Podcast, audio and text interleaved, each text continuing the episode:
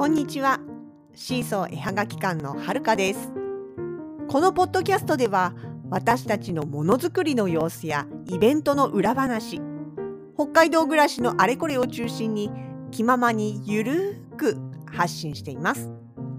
エピソードへのご感想などは Twitter、Facebook ページ、Instagram の公式アカウントへどうぞお気軽に書き込んでください。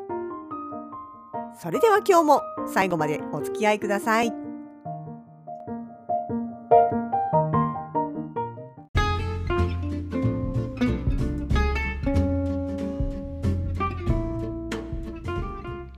2022年6月の26日日曜日本日は札幌を飛び出して雨竜町に行ってまいりましたといっても写真の撮影で出かけたわけではなく今回珍しくイベントでの出店で出かけております。そう雨竜町の道の駅で書館祭りというですねえまああのお祭りいわゆるお祭りが開催されたんです。農産物の販売だとかあとは目玉は岸漁業の方たちが持ってきてくれるたくさんの海産物めちゃくちゃお買い得もちろん新鮮っていうこちらのねのが毎回人気なんですってでもまああのご多分に漏れずね去年一昨年というのはコロナの関係でこのお祭り自体が開かれていなかったので書館祭り自体がもう3年ぶりという形でね久しぶりの開催ということもあってたくさんのお客様が遊びに来てくれました。で今回私たちは何をしに行ったかと言いますともちろん海産物を売りに行ったわけでもなく野菜を売りに行ったわけでもなくもちろんシーソー絵はがき館としての出番ですのでワークショップで参加をさせてもらいました。この書館祭りというねあの、まあ、道の駅のお祭りなんですけれどもそこの、えっと、一つの企画としてカイトの風さんという作家さんがいらっしゃるんですけれどもこの方がプロデュースという形でワークショップコーナーを設けているんですね。でこれもねまあわりかし毎回やってるのかなだと思うんですけれども今回今ちょっとねご縁がありまして私たちがそのワークショップの一部に参加させていただくことになったんですね。でねえっと場所は屋内でした。自然館っていうね道の駅の建物の中に入ってすぐ右手のところにあるいつもだったらそう私たち昔前にもそこ寄った時に行ったことあるんですけれども普段だったらその雨竜沼湿原とかねその辺りの自然風景の写真展示あとはその書館別岳の登山ルートとかについてのビデオがね流れている、まあ、そういう何て言うのかな観光ガイドのスペースといいますかそういった場所なんですね。でそこのお部屋をお借りしてカイトの風さんが、まあ、中心になってワークショップ。とあとまあ一部ねフリーマーケットとかハンドメイド作品を売るスペースと販売スペースとかっていうのもありました。でもまあメインはねやっぱりワークショップで。でお祭り価格っていうことで毎年ねその、まあ、プチプラ本当にプチプラで子どもたちがお小遣い握りしめて体験できるようなそういう、まあ、簡単なワークショップをねあのいろいろな種類ご用意されているようでで私たちも何かそういうのありますかって要はねあの通常のもちろん私たちがやってるメニューもいいんだけれどもそれプラスちょっとお祭り特別メニューっていうのも何かできませんかっていうご相談をいただいてで今回私たちからはマグネットをやりました。っとね去年そうそうそう去年までワークショップの一部としてマグネットをやってたんですね。あの栗型のベースにマグネットをなんだろういつもの木のパーツをつけてマグネットを作ろうっていうただ私たちが普段やる時のワークショップの場合は2個で1つなんですよ。2個で1セットといいますか、まあ、結局ね栗1つだけだと正直あの盛り放題って言ったところでそんなにそんなにデコれないんですよ。乗せても、まあ、大体普通にやって2つか3つくらいでた今日なんかもそういらっしゃったんですけどたまに頑張る方で重ねたりとかこう一生懸命はみ出したりとかっていう形で森に持ってもせいぜい、まあ、7個くらいでもなかなかそれはね逆にあのお子様だとそういう高度なあの乗せ方は難しいのでってなるとやっぱり2つ3つしかパーツが載せられないからそうするとねちょっと寂しいかなと思って一応2個セットという形でね今まで去年まではやってたんです。で今年去年の滝野からあとはしばらくマグネットはやってなかったんですよね。ただまあもちろん材料はありますからじゃあ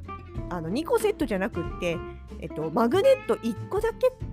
もうっていう形にする代わりにあのプチプラの特別メニューにしましょうということで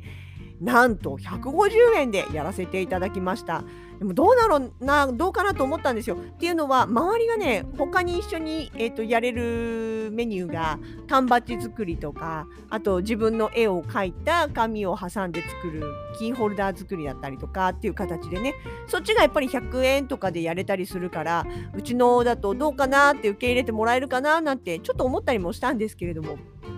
ああ、おかげさまで、たくさんの方に体験していただくことができました。えっとねあのなんだろう本当に朝そうそう珍しくね私たち最近イベントっていうと10時とか、まあ、11時スタートっていうのが多いもんですからそこに慣れちゃってるんだけど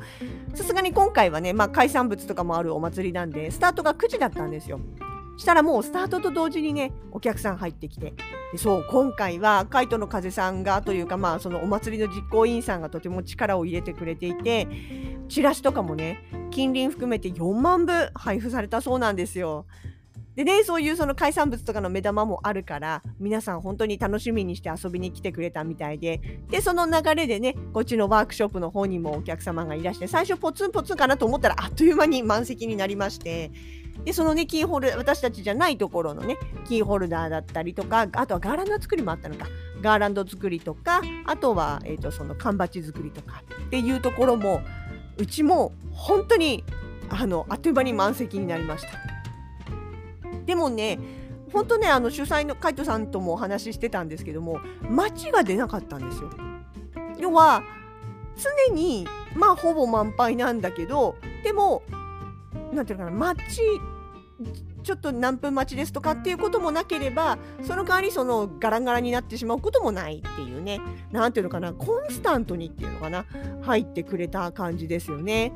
そしてマグネットがねまああのお一人様一つあのお一人様っていうか1回1個っていうかなんて言えばいいんだろうな。そう2個2個セットじゃなくしたっていうこともあって。だから結局パーツ決めるのにはま時間かかるけれども作り始めてしまえば割と早くできるっていうのもあって。そうだからね多分ねそんなに待たせお待たせしないでもというか全くお待たせすることなくこううまいことねじゅんぐりじゅんぐり体験してもらうことできたのかなというふうに思ってます。だから例えばそううちのやつってね私がこう自分が悩むのが好きだから いやそのパーツとかをね悩むあの選ぶのに悩むのがすごい好きだから割とねあのまあ、ペンダントにしろペン立てにしろそこそここう滞在時間長めのメニューが多いんですけれども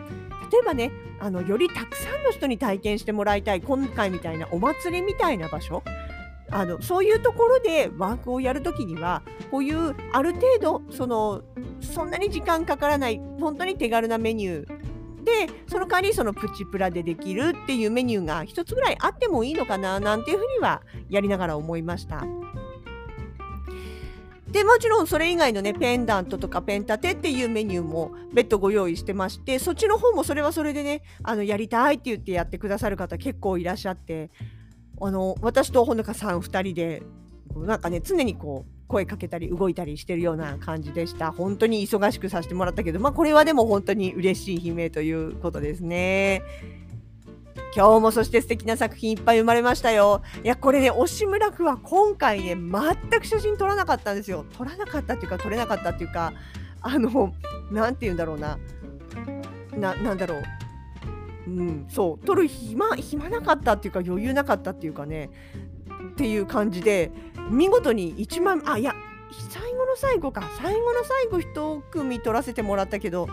それ以外のね普段だったら他の場所でやるときは必ずね出来上がったじゃあちょっとこれ記念撮影させてお顔を映さないようにするからって言って作品写真を撮らせてもらうんですね。であのまあ私の記録にもなりますしねみんながどんな風に作ってくれたのかってやっぱり全部覚えてはいら記憶だけで覚えてるわけいかないので写真とか見るとあこういう風に使ってくれた子いたのかとかこういうパーツが人気だったんだなとかっていうのをね後から振り返るのにありがたいのであの資料として写真を撮らせてもらってるんですけど今回ね本当に最後の最後まで撮ら撮れなかったんですよね。なんでねあんなにたくさん素敵な作品が生まれたのにねあの画像の記録として全くほぼほぼ全く残ってないっていう寂しい感じになっております。まあ心の中でね思い出すしかないのかな。でもね、本当に、あのー、まあ、最初のうちはね、お子様が多かったんですけれども、中盤からは大人の方も結構来てくださって、とか、あとね、家族3人で分担してね、じゃあこのパーツ塗って、このパーツ塗ってって、じゃあここに貼るからねとかって相談しながら、あのー作ってくれた方もいてその方のやつとかもすごいパーツの数が多くって手前と後ろでねなんとか立体にして貼ったんだけどえ結局結果ねこう何て言うのかな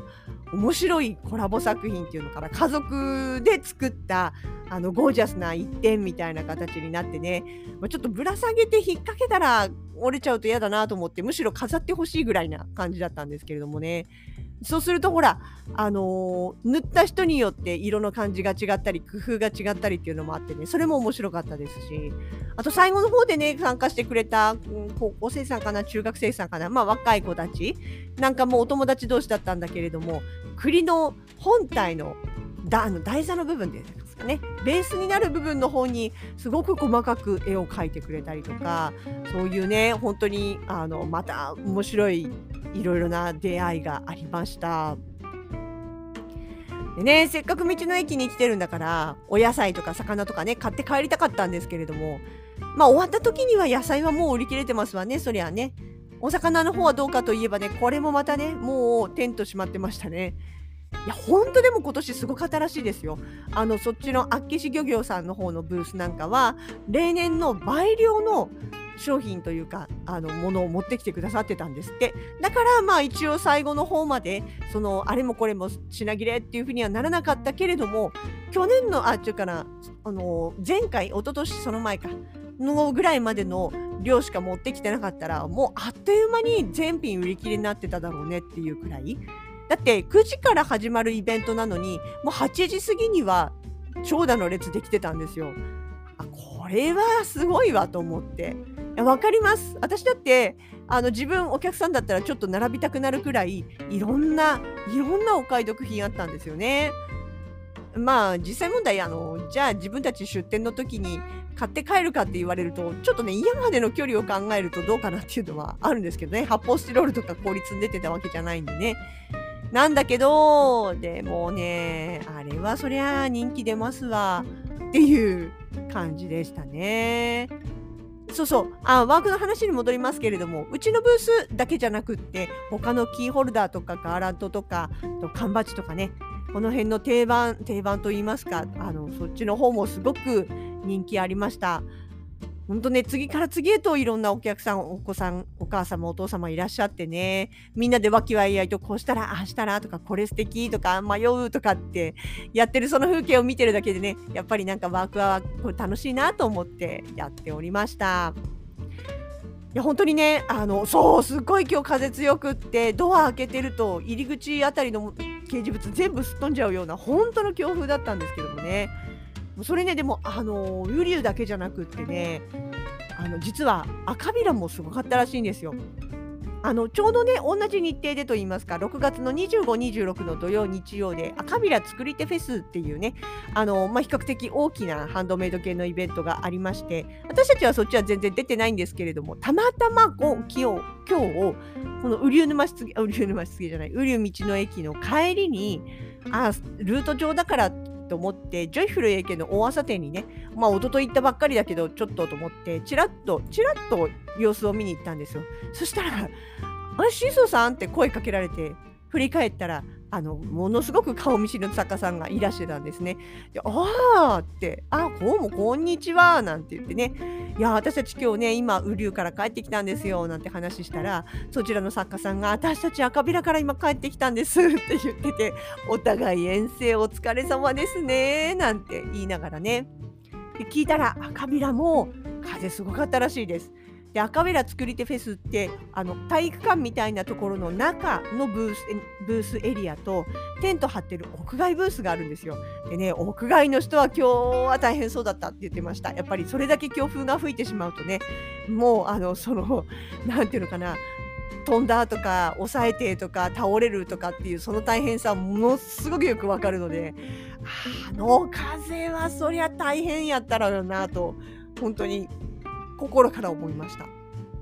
まあね、赤あのでも赤ビラの方もねすごい賑やかだったみたいでね何あの知ってる作家さん何人もいらっしゃったんでツイッターとかそういうところ見ててちょっと様子をねあのまあ知りながらではありましたけれどもね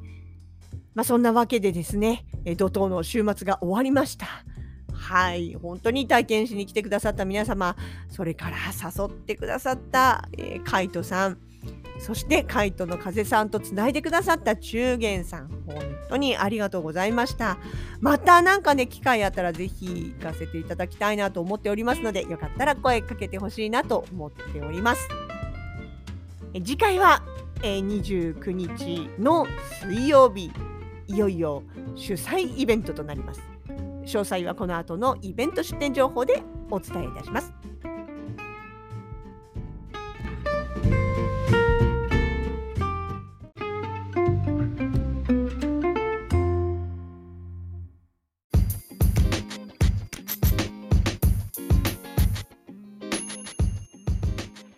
シーソー絵はがき館直近のイベント出店情報です。29日水曜日は主催イベントスマイルアートフェスタです。今回の会場も投稿ストアプロム山花店のアトリウム。出店作家様も相変わらず豪華です。自然でも車でも行きやすい会場となっております。どうぞ遊びにいらしてくださいませ。また来月7月19日までアークオアシス大浅店様でのクリエイターズマルシェに委託参加しております。雪しずくペンダントの最新作